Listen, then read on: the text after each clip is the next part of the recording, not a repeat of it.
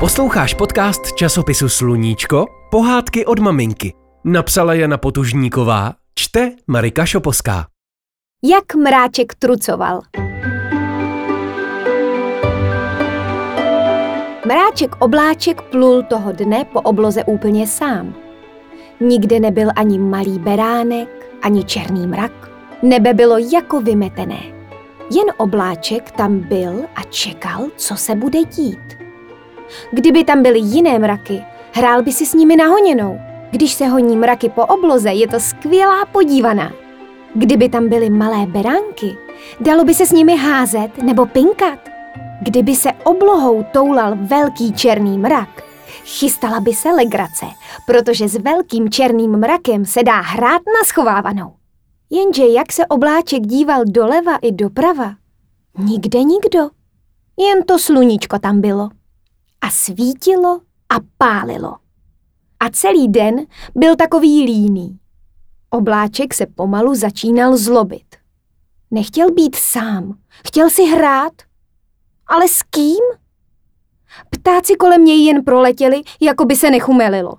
Halo, kosáku, nechceš závodit? Kdo poletí rychleji? Ale kos se na něho jen podíval a klidně si letěl dál svou vlastní cestou. Zkusil dohonit letadlo, ale to se na něj ani nepodívalo a pokračovalo tam, kam se mu chtělo. Co já budu dneska dělat? Proč si se mnou dneska nikdo nechce hrát? Já si chci hrát. A chci a chci. Obláček začínal trucovat a vymýšlet lumpárny. Rýpal se v nose, ale nebyl tam nikdo, kdo by ho okřikl.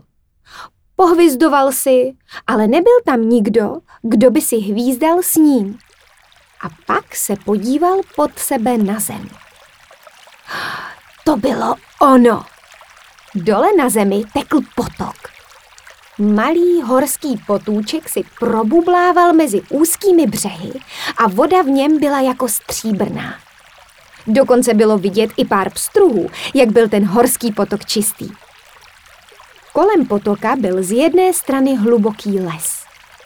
Krásně zelený, protože stromy si mohly brát vodu právě z potoka a nikdy neměly žízeň. Z druhé strany byla louka plná toho nejkrásnějšího a nejbarevnějšího kvítí, které vonilo až do nebe. A obláček hned věděl, co udělá. Naklonil se dolů z oblohy a začal pít. A pil a pil tu vodu z potoka a nafukoval se. S každým douškem se zvětšoval, rostl nahoru, dolů i do stran. Přestaň! Otevírali pstruzy v potoce potichu tlamičky. My bez vody nemůžeme žít. Co to děláš? Zlobil se les, který by bez vody uschnul. My jsme ti něco udělali? Ptali se květy na druhém břehu. Každý, kdo viděl, co se děje, byl smutný. Zvířata z lesa najednou neměla kde pít. Stromy i květiny, dokonce i tráva a mech začaly mít žízeň. Na vysychajícím břehu poskakovaly žabky a smutně kvákaly. Kvák, kuňk, kde si smočíme nohy? Dole to kolem potůčku začínalo být smutné. A obláček už se ani nevešel na oblohu. Sotva funěl, jak byl plný vody, ale s pitím nepřestával. Konečně si ho všichni všimli. Už nebyl sám. Každý se na něj díval a mluvil na něj. Když už bylo na dně potoka jen trochu bláta, rozhostilo se kolem úplné ticho. Co bude dál? Co se tu děje? Zahřměla najednou nad obláčkem máma bouřka. Vrátila se z daleké cesty, unavená z velkého hřmění a našla obláčka, jak dělá lumpárny. Nikdo si se mnou nechtěl hrát, mami. Stěžoval si obláček. A proto jim bereš vodu. Nebylo by lepší si třeba chvíli hrát sám? Ptala se moudře maminka Bouřka. Obláček pomalu klopil oči. Bylo mu těžko.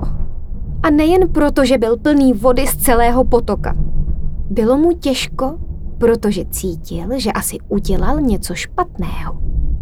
Aspoň maminka se tvářila tak, jako kdyby provedl něco opravdu nepěkného.